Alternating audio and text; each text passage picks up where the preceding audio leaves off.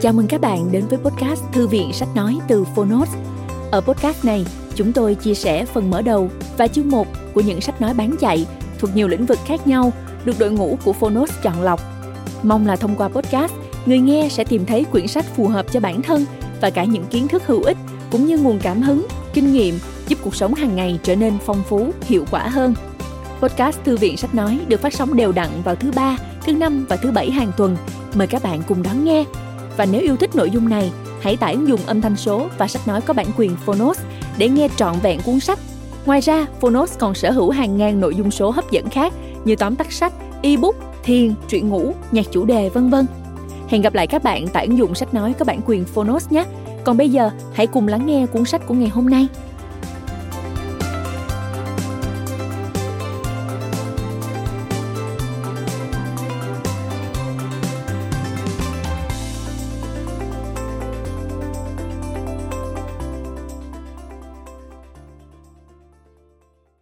Bạn đang nghe từ Phonos.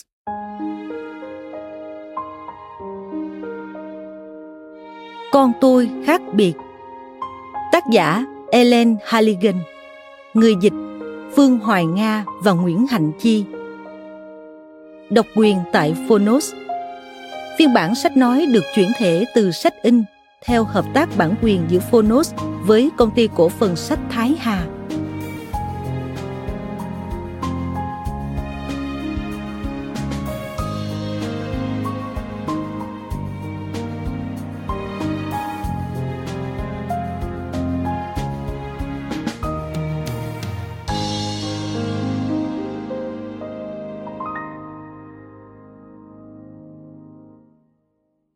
Mời bạn xem lời khen tặng dành cho quyển sách và lời giới thiệu của người dịch được đính kèm trên ứng dụng. Lời nói đầu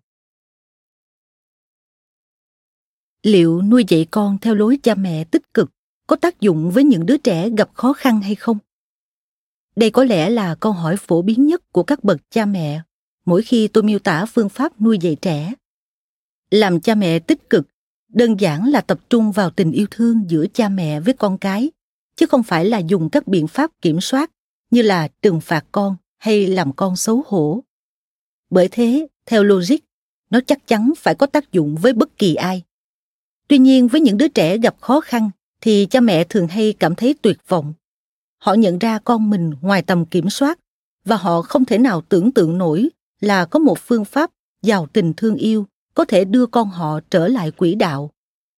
Cuốn sách bạn đang nghe, con tôi khác biệt, là câu trả lời cho băn khoăn đó. Câu chuyện thực hành về hành trình của gia đình ellen halligan với đứa con khác biệt. Xem đã lôi cuốn bạn đọc ngay từ những trang sách đầu tiên. Những chia sẻ lay động trái tim đã mô tả rất nhiều những đau khổ và bối rối trên con đường cả gia đình dần dần khám phá và trưởng thành người đọc như được đi lại con đường đầy trắc trở khi sống với đứa trẻ khác biệt ấy. Ngay khi câu chuyện được kể ra, bạn sẽ thấy từ một đứa trẻ tức giận và đang gặp khó khăn, cậu bé đã trở thành một thanh niên giỏi giang, sâu sắc và tuyệt vời. Cậu bé thay đổi được như vậy là nhờ chính cha mẹ cậu thay đổi trước hết. Họ đã học được cách nuôi dạy con theo phương pháp cha mẹ tích cực, giúp phát huy được những gì tốt đẹp nhất ở con. Nhưng câu chuyện này không chỉ của riêng Ellen hay Sam. Câu chuyện có khả năng sẽ định hình cuộc sống của nhiều gia đình khác và cũng có thể của chính bạn nữa. Nếu con bạn sinh ra đã khác biệt, bạn sẽ hiểu điều này. Đôi khi bạn còn tự hỏi làm sao có thể thực sự hiểu con khi mà có những lúc dường như không thể đến gần con. Cũng có thể do chưa biết xử lý cảm giác, giảm chú ý hoặc lo âu thái quá mà con bạn nổi cơn thịnh nộ có thể con rất thông minh, nhưng có kết quả học tập kém hoặc không chơi được với bạn bè. Có thể con là đứa trẻ luôn luôn gặp rắc rối ở trường. Có thể con luôn bồn chồn không yên, khó kiểm soát cảm xúc, trái ngược với bạn bè. Cũng có thể con mắc chứng khó đọc, tự kỷ chức năng cao hoặc rối loạn thách thức chống đối. Hoặc có thể con có tính khí quá mạnh hoặc quá nhạy cảm, nên rất khác biệt so với những đứa trẻ dễ nuôi hơn con bạn và những đứa trẻ như con thường rất hay bị chê trách, nhắc nhở. Đó không phải là lỗi của cha mẹ. Bọn trẻ thực sự khiến chúng ta luôn bận rộn và chỉ cần trải qua một ngày với các con thôi, đã đủ khiến cho bất kỳ cha mẹ nào cũng phải kiệt sức. Rồi khi tới tuổi đến trường, thì sự tự tin của con bay biến đâu mất. Con cố gắng thích ứng với trường học và cảm thấy thật khó tập trung, khó kiểm soát cơ thể, nên luôn trong trạng thái bực tức và lo âu liệu có cách nào giúp con quản lý được nỗi lo âu và tức giận? Có cách nào giúp cho con cảm thấy có động lực để kiên định khi việc học trở nên khó khăn? Và có cách nào để giúp con trở nên tốt đẹp nhất trong khả năng? Chúng ta biết rằng, nuôi dạy con theo kiểu mắng mỏ, phàn nàn, lên lớp, đe dọa và trừng phạt sẽ chỉ khiến mọi chuyện trở nên tồi tệ hơn. Trong cuốn sách này, ellen halligan sẽ mô tả cách nuôi dạy khác cụ thể là những kỹ năng nuôi dạy con tích cực. Chính những kỹ năng đó đã thay đổi hoàn toàn tình hình của con trai cô ấy. Khi ellen và chồng mình, tony, tập khen ngợi cụ thể xem cảm thấy phấn chấn về bản thân mình hơn. Cậu bé nhận ra mình giỏi giang hơn và từ đó biết nghe lời hơn. Khi họ bắt đầu công nhận những cảm xúc tức giận, thất vọng và hụt hẫng ở cậu cậu bé cảm thấy thêm gắn bó với cha mẹ và do đó chịu khó tuân thủ các quy định của họ. Chính lúc ấy, cậu bé đã quản lý cảm xúc của mình hiệu quả hơn. Và khi xem xử sự không như mong đợi, hai vợ chồng tập phản ứng trên tinh thần xây dựng chứ không làm tổn thương đến tâm trạng và lòng tự tin của con. Nhờ đó, cậu bé trở nên có trách nhiệm và biết rút kinh nghiệm hơn thế rồi xem lớn lên và trở thành một thanh niên tự tin, làm lãnh đạo ở trường học và là người khởi nghiệp trong cuộc sống. Ellen đã kể câu chuyện cá nhân của mình thông qua lăng kính nghề nghiệp với tư cách một chuyên gia nuôi dạy trẻ. Do đó, câu chuyện có cái nhìn đa chiều và cung cấp nhiều bài học cho bạn đọc. Melissa hood là đối tác của ellen trong suốt 9 năm tại The Parent Practice. Cô là người đã hướng dẫn Ellen trong suốt những năm tháng căng thẳng nhất với Sam. Cô ấy cũng có những đóng góp rất giá trị cho cuốn Con tôi khác biệt, như góp ý cho từng trang sách, phân tích tình hình của Sam ở từng giai đoạn và đưa ra lời khuyên thiết thực để cha mẹ có thể hỗ trợ con cái một cách tốt nhất tùy vào hoàn cảnh của mỗi người. Nếu con khác biệt, bạn sẽ thấy mình trong câu chuyện của Ellen bạn sẽ mỉm cười tiếc nuối khi nghe đến câu chuyện những con thú trốn thoát của Sam. Bạn sẽ so người lại thông cảm cho những lần Sam vất vả trong phòng thí nghiệm khoa học. Bạn sẽ xúc động khi gia đình Ellen phải đấu tranh với các cấp quản lý để xem nhận được sự hỗ trợ cần thiết khi họ phải loay hoay trong hệ thống giáo dục và y tế phức tạp này. Nhưng trên hết, cuốn sách sẽ mang đến hy vọng cho bất kỳ cha mẹ nào. Con tôi khác biệt là một câu chuyện có hậu đầy cảm hứng. Không chỉ đơn thuần vì Sam hiện nay 22 tuổi và đang thể hiện mọi dấu hiệu cho thấy cậu đã nhận ra đầy đủ tiềm năng của mình. Mà còn hơn thế nữa, nó là câu chuyện về hành trình vượt lên khó khăn, nghịch cảnh. Nếu cha mẹ thực sự tin tưởng vào con mình, một câu chuyện về những gì tạo nên khác biệt. Tiến sĩ Laura Markham Lời giới thiệu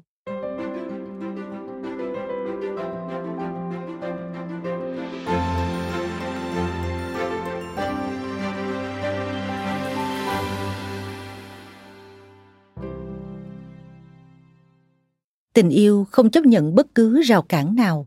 Nó nhảy qua thanh chắn, vượt qua hàng rào, xuyên qua bức tường để tới đích đầy hy vọng của mình.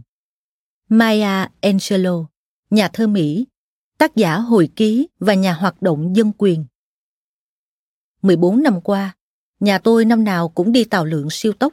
Không phải loại tàu lượn giải trí, kéo dài chỉ 3 phút nhanh chóng là xong, mà là loại tàu lượn cảm xúc. Bạn biết loại đó mà.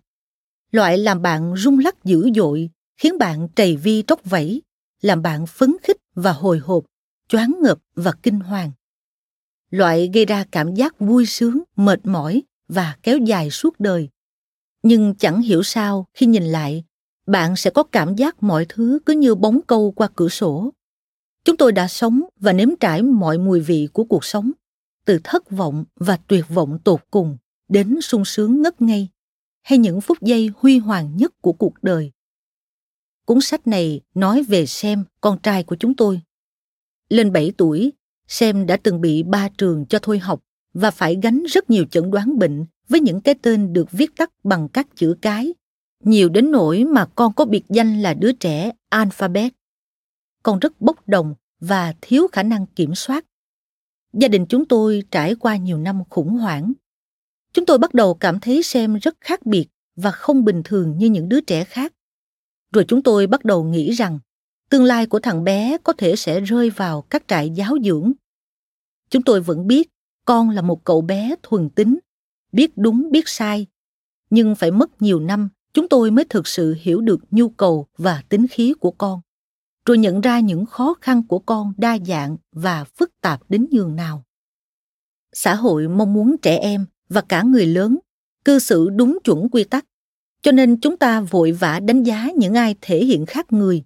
Và nếu con cái chúng ta cư xử không đúng mực thì chúng ta thường tin đó là do ta không biết nuôi dạy con. Vì thế người đời sẽ chê cười chúng ta. Trái tim chúng ta tan vỡ vì sợ rằng xã hội sẽ xa lánh con vì con quá khác biệt. Và một trong những nỗi sợ hãi lớn nhất của các bậc cha mẹ là bị người đời chê trách. Tôi thường xuyên như vậy. Một người bạn của tôi có con trai tuổi thiếu niên mắc chứng tự kỷ. Chị đã chỉ rõ. Cho đến nay nỗi khổ tâm lớn nhất của các gia đình như chúng ta là bị cô lập. Chỉ cần nhìn vào mắt người khác thôi là chị sẽ nhận ra họ đang nóng lòng được tránh con chị càng xa càng tốt. Cảm giác lúc đó rất đau đớn. Chưa bao giờ chúng tôi buông xuôi với xem trong những năm qua, chúng tôi đã cố gắng áp dụng hầu hết mọi liệu pháp điều trị hành vi, thể chất, cảm xúc, cũng như đã thử hầu hết các loại thuốc và các chương trình hiện có tôi đã viết cả lại trong cuốn sách này, từ những đánh giá và chẩn đoán gây hoang mang về tình trạng của xem những cơn ăn vạ trên sàn ở những nơi đông người, và những cuộc đấu tranh trong hệ thống giáo dục chính thống không phù hợp, tới những phấp phỏng hy vọng, những đột phá quan trọng, và cuối cùng, những thành tựu mà chúng tôi không bao giờ có thể tưởng tượng được trong những năm đầu trước đó. Tôi thường nói với mọi người rằng xem của chúng tôi giống như một hòn đá phủ trong bùn dần dần, khi chúng tôi học được nhiều kỹ năng mới và có nhiều điều kiện hơn, chúng tôi đã có thể tác động lên hòn đá đó. Cẩn thận đục đẽo đi những khó khăn, sợ hãi và căng thẳng của con. Cho đến khi chúng tôi gạt bỏ từng lớp che khuất bên ngoài để phát hiện ra một viên kim cương lấp lánh, rực rỡ, một chàng trai trẻ tốt bụng, kiên cường và sáng dạ một chàng trai có nhiều nội lực và lòng tự tin thứ tự tin khiến người ta không nghĩ con từng có nhiều chuyện khó khăn trong quá khứ đến vậy Mấu chốt trong câu chuyện này chính là Melissa Hood, người sáng lập The Heron Practice. Cô ấy đã huấn luyện chúng tôi cách nuôi dạy con, đã cứu rỗi chúng tôi, và giờ đây cô ấy là một trong những người bạn thân nhất của chúng tôi. Không có cô ấy, không chắc chúng tôi có được cuộc sống gia đình như ngày hôm nay. Cũng chính nhờ hành trình gian khổ này mà tôi đã trở thành chuyên gia về nuôi dạy con cái. Hiện chúng tôi là đối tác tại The Parent Practice. Từ cảm giác thất bại tràn trề về khả năng làm mẹ của mình, tôi đã đi đến chỗ tin rằng tác động lớn nhất của cha mẹ đối với con cái chính là thông qua sức mạnh lời nói.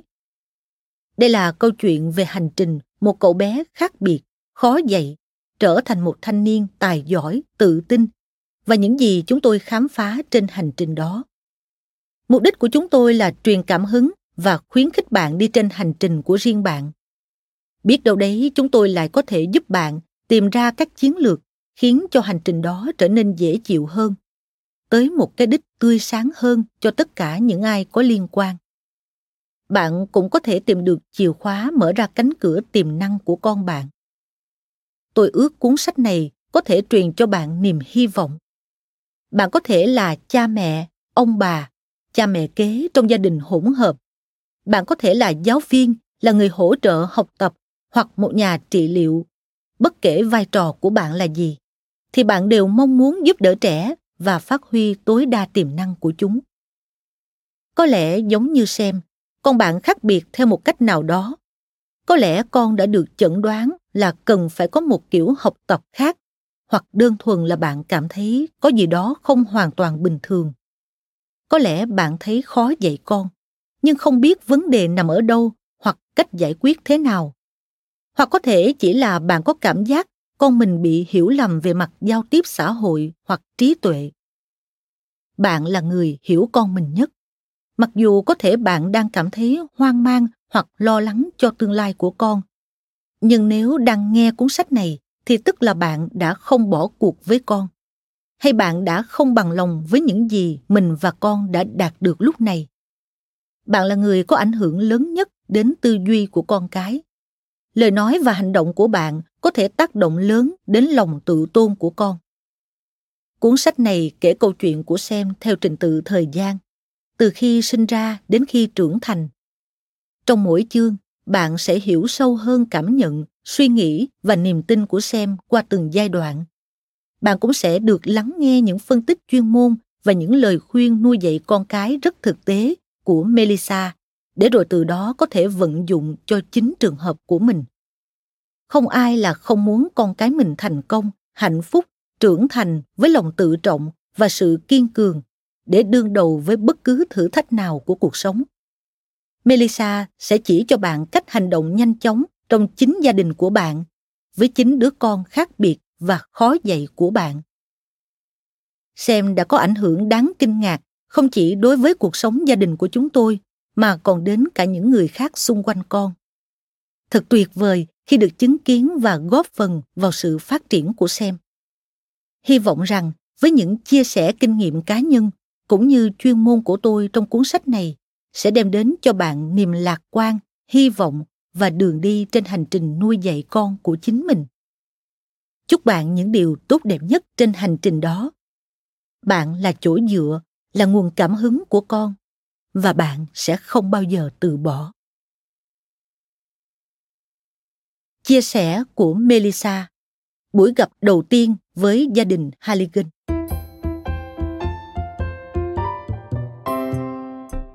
Lần đầu tiên tôi gặp gia đình halligan là khi họ đến trung tâm tâm lý hành vi nơi tôi làm việc hồi đó xem lên bảy trong buổi gặp ấy, có lúc xem khó chịu và dốc toàn lực lên nắm đấm, rồi đấm thẳng xuống bàn chân đang sưng của mẹ mình, khiến cô ấy đau đớn vô cùng. Xem khi đó là một cậu bé rất tức giận. Với một lý do rất chính đáng, hay luôn luôn có một lý do nào đó, bạn sẽ nghe được sau đây lịch sử của cậu bé và hiểu tại sao trong lòng cậu lại chất chứa nhiều bực bội đến thế rồi bạn cũng sẽ bắt đầu hiểu tại sao cậu không thể nào thể hiện chúng khác đi. Chúng tôi và cậu bé mắt xanh. Bình lặng trước cơn bão.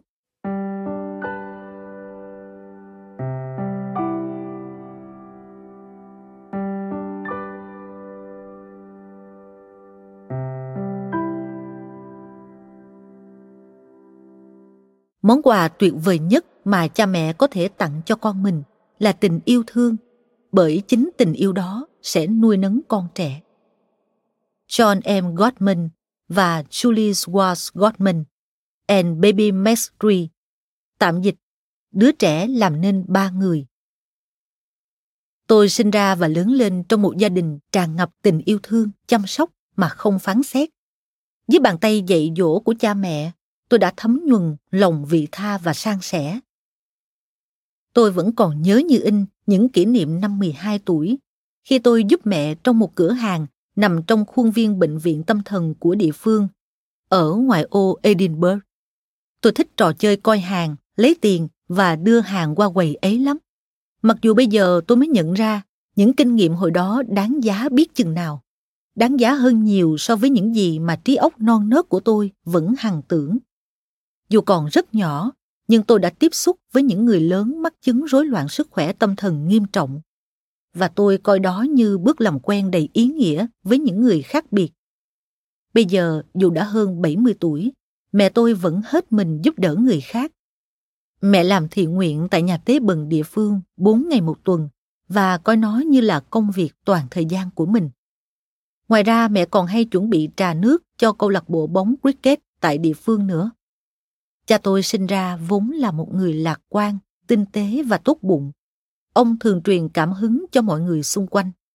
Ông chưa bao giờ ngại thể hiện cảm xúc và luôn là người đầu tiên hào hứng thể hiện niềm tự hào về những đứa cháu của mình.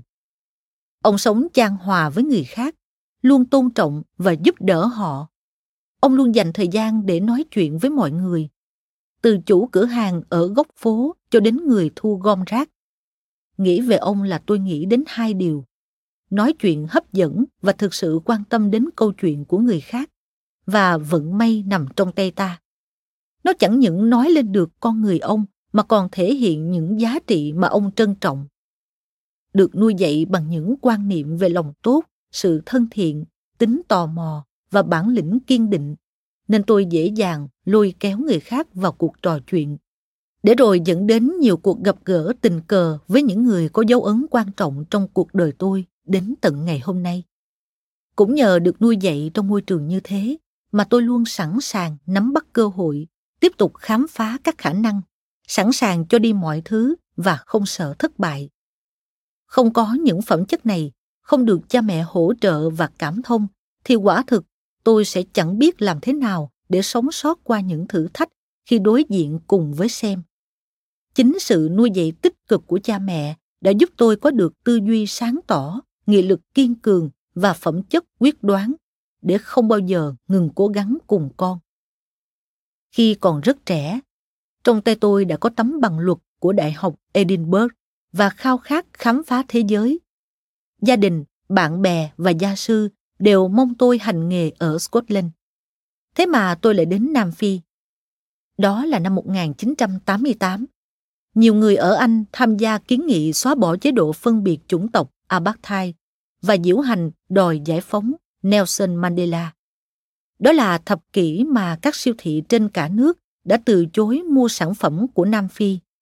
Và các tập đoàn Nam Phi bị tẩy chay vì liên quan đến chính phủ apartheid.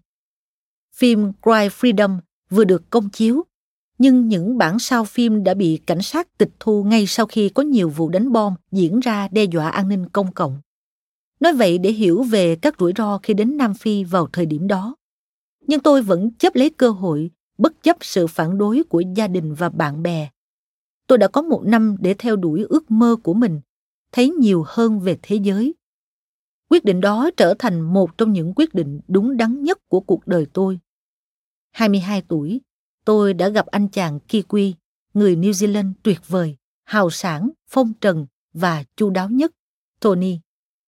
Cuộc sống hồi đó cứ như mơ vậy. Trong tuần, chúng tôi làm việc chăm chỉ ở Johannesburg, nhưng cuối tuần sẽ dành cho những cuộc phiêu lưu ngẫu hứng không thể quên để tránh xa cuộc sống tiệc tùng ngày đêm tại các khách sạn và sòng bạc sang trọng ở Sun City. Hay để khám phá vùng White Coast tuyệt đẹp hoang sơ và bờ biển không một dấu chân người. Nơi đây là quê hương của bộ lạc Khosa. Cuộc sống ở đó yên bình, tĩnh lặng, tránh xa những xô bồ của thị thành, khiến người ta có cảm giác như được trở về một miền không thực, được thời gian phong kính trước những đổi thay của xã hội loài người. Vẫn còn những khao khát cháy bỏng. Chúng tôi băng qua Malawi, Zambia và Zimbabwe. Chúng tôi đã phải lòng châu Phi và phải lòng nhau. Hết thời hạn một năm làm việc ở đó, chúng tôi quyết định sống chung. Tôi trở về Edinburgh và Tony đã đến London. Cuộc sống tươi rói và đầy hứa hẹn. Chúng tôi còn trẻ, còn nhiều đam mê và luôn sẵn sàng cho cuộc phiêu lưu tiếp theo. Và rồi, chúng tôi trở thành kế toán viên. Đó không hề là cuộc sống đầy cảm hứng mà tôi đã tưởng tượng, đặc biệt khi phải đối mặt với các kỳ thi sát hạch ngành kế toán với việc người bạn đời cách xa tôi hàng trăm dặm và với tuyến đường sắt London Edinburgh đã hóa thành ngôi nhà thứ hai. Nhưng cả hai chúng tôi đều hài lòng vì sự nghiệp khả quan trước mắt và cuộc sống khá thoải mái lúc này. Hai năm sau, giấy phép làm việc của Tony đã hết hạn. Cách duy nhất anh có thể ở lại Anh là có vợ người Anh. Chúng tôi phải đối mặt với một quyết định quan trọng. Chúng tôi muốn ở bên nhau nhưng lại không quyết tâm kết hôn chỉ vì hoàn cảnh xô đẩy. Trong khi khán giả thế giới đang thưởng thức bộ phim Green Card, tạm dịch thẻ xanh, tức thẻ công dân của Mỹ, thì chúng tôi chính là ví dụ sống động ngoài đời của bộ phim đó. Chúng tôi tạo hồ sơ với hàng loạt bằng chứng chứng minh về mối quan hệ. Tôi đã xoay sở để được miễn một trong các bài kiểm tra, mà thường chỉ những lúc thập tử nhất sinh mới được phép. Và sau các cuộc phỏng vấn sâu ở sở hộ khẩu tại London, cuối cùng chúng tôi đã được tuyên bố là vợ chồng theo thông luật. Vợ chồng nhưng chưa kết hôn, có cam kết nhưng vẫn độc lập. Với sự sắp xếp này, Tony được phép ở lại, còn tương lai của chúng tôi được bảo đảm. Tôi gọi về cho bố mẹ ở Edinburgh và báo tin này với họ.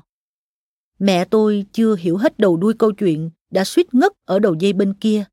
Bà kêu lên. Nhưng đám cưới thì sao đây hả?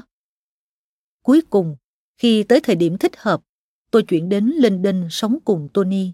Vì tình yêu và sự cam kết, chúng tôi đã quyết định kết hôn. Bước tiếp theo trong hành trình là bắt đầu xây dựng tổ ấm. Mặc dù đã bàn về việc có con, nhưng chúng tôi cũng chỉ nghĩ đến chuyện chúng ta sẽ có bao nhiêu đứa, trường tư thục hay công lập.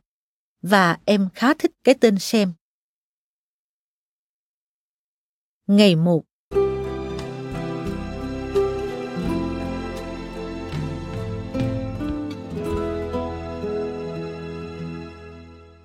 một trong những thiếu sót lớn nhất của xã hội chúng ta, đó là các bà mẹ đi trước không chia sẻ kinh nghiệm cho các bà mẹ trong tương lai. Sinh đẻ là một sự kiện vô cùng diệu kỳ. Nó có thể khiến bạn cảm giác tràn đầy sức sống và tự hào vượt xa mọi thứ bạn đã từng trải qua trước đây nó khiến bạn cảm giác mình như một người mẹ trái đất một nữ thần thiên nhiên thanh thản và rực rỡ với tình yêu tuyệt vời nhưng không ai nói cho bạn biết sự thật hay những chi tiết đẫm máu. Vỡ ối không có nghĩa là em bé ra ngay lập tức. Khi bạn đang cố rặn, thay vì em bé chui ra, bạn có thể lại ị đùn. Hay 24 giờ chuyển dạ, bạn chỉ mở được có hai phân và vẫn còn một chặng đường dài, rất dài phía trước. Khi sinh xem, tôi 29 tuổi. Ngày dự sinh của thằng bé là 19 tháng 12 năm 1995. Vì vậy cha tôi sinh vào Giáng sinh, vẫn hào hứng chắc mẩm rằng có thể thằng bé sẽ có cùng ngày sinh nhật với ông. Tuy nhiên, xem lại có kế hoạch khác. Xem ra thằng bé rất thoải mái. Bố mẹ tôi từ Scotland tới để giúp đỡ chuyện sinh nở. Nhưng chờ đến 10 ngày mà vẫn chưa thấy gì nên đã phải quay về. Cuối cùng, tôi được đưa vào bệnh viện vào đúng đêm giao thừa để được các bác sĩ can thiệp. Tony và tôi đã tổ chức một lễ Hogmanay, tức lễ hội cuối năm theo kiểu Scotland, rất yên tĩnh trong phòng hộ sinh vì tôi đang rất khó ở. Rồi chuyện đó bắt đầu. Việc sinh nở thật vất vả. Tôi vẫn còn nhớ như in là mình đã la hét hết cỡ để giảm đau. Nhưng khi các y tá đến thì họ lại rối rít giúp chồng tôi lúc này đang ngất đi vì nhìn thấy máu trên các tấm lót. Đã có lúc bác sĩ sản khoa phải lau mắt kính Họ thử kỹ thuật giác hút nhưng không được và tôi sắp phải truyền máu. Cuối cùng, họ mang kẹp forceps ra. Vào lúc 6 giờ sáng ngày 2 tháng 1 năm 1996, sau 32 giờ chuyển dạ, xem chào đời. Thằng bé nặng khoảng 4,5 kg, trông như thể vừa hoàn thành một trận đấu quyền Anh với Mike Tyson. Mặt mũi và cả người đầy những vết bầm tím. Nhưng với tôi, con tuyệt đẹp. Tôi cảm thấy viên mãn. Tôi đã có một chàng trai tóc vàng, mắt xanh hoàng mỹ. Và tôi đắm đuối với con. Tôi mệt nhưng cũng hạnh phúc hơn bao giờ hết. Sinh nở thật vất vả và khắp người xem đầy phân su. Nhưng các y tá đã lau sạch, khâu cho tôi, trấn an tôi rằng tất cả mọi thứ đều ổn. Rồi tôi tiếp tục với nhiệm vụ mới là làm mẹ. Sáu tháng sau, tôi có một cuộc hẹn kỳ lạ ở bệnh viện người ta mời tôi vào gặp bác sĩ cao cấp. Ông ta muốn biết xem có ổn không và nhân tiện thông báo cho tôi biết là hồ sơ bệnh án của tôi đã biến mất. Ngay cả khi đó, tôi cũng chẳng mảy may băn khoăn liệu việc sinh nở của mình có bình thường không. Tôi đã rất ngây thơ nói với bác sĩ rằng mọi thứ đều rất tuyệt và tôi chắc chắn hồ sơ của tôi sẽ sớm tìm lại được vào một ngày nào đó thôi. Cảm ơn các bạn đã lắng nghe podcast Thư viện Sách Nói. Podcast này được sản xuất bởi Phonos, ứng dụng sách nói có bản quyền và âm thanh số dành cho người Việt. Hẹn gặp lại ở những tập tiếp theo.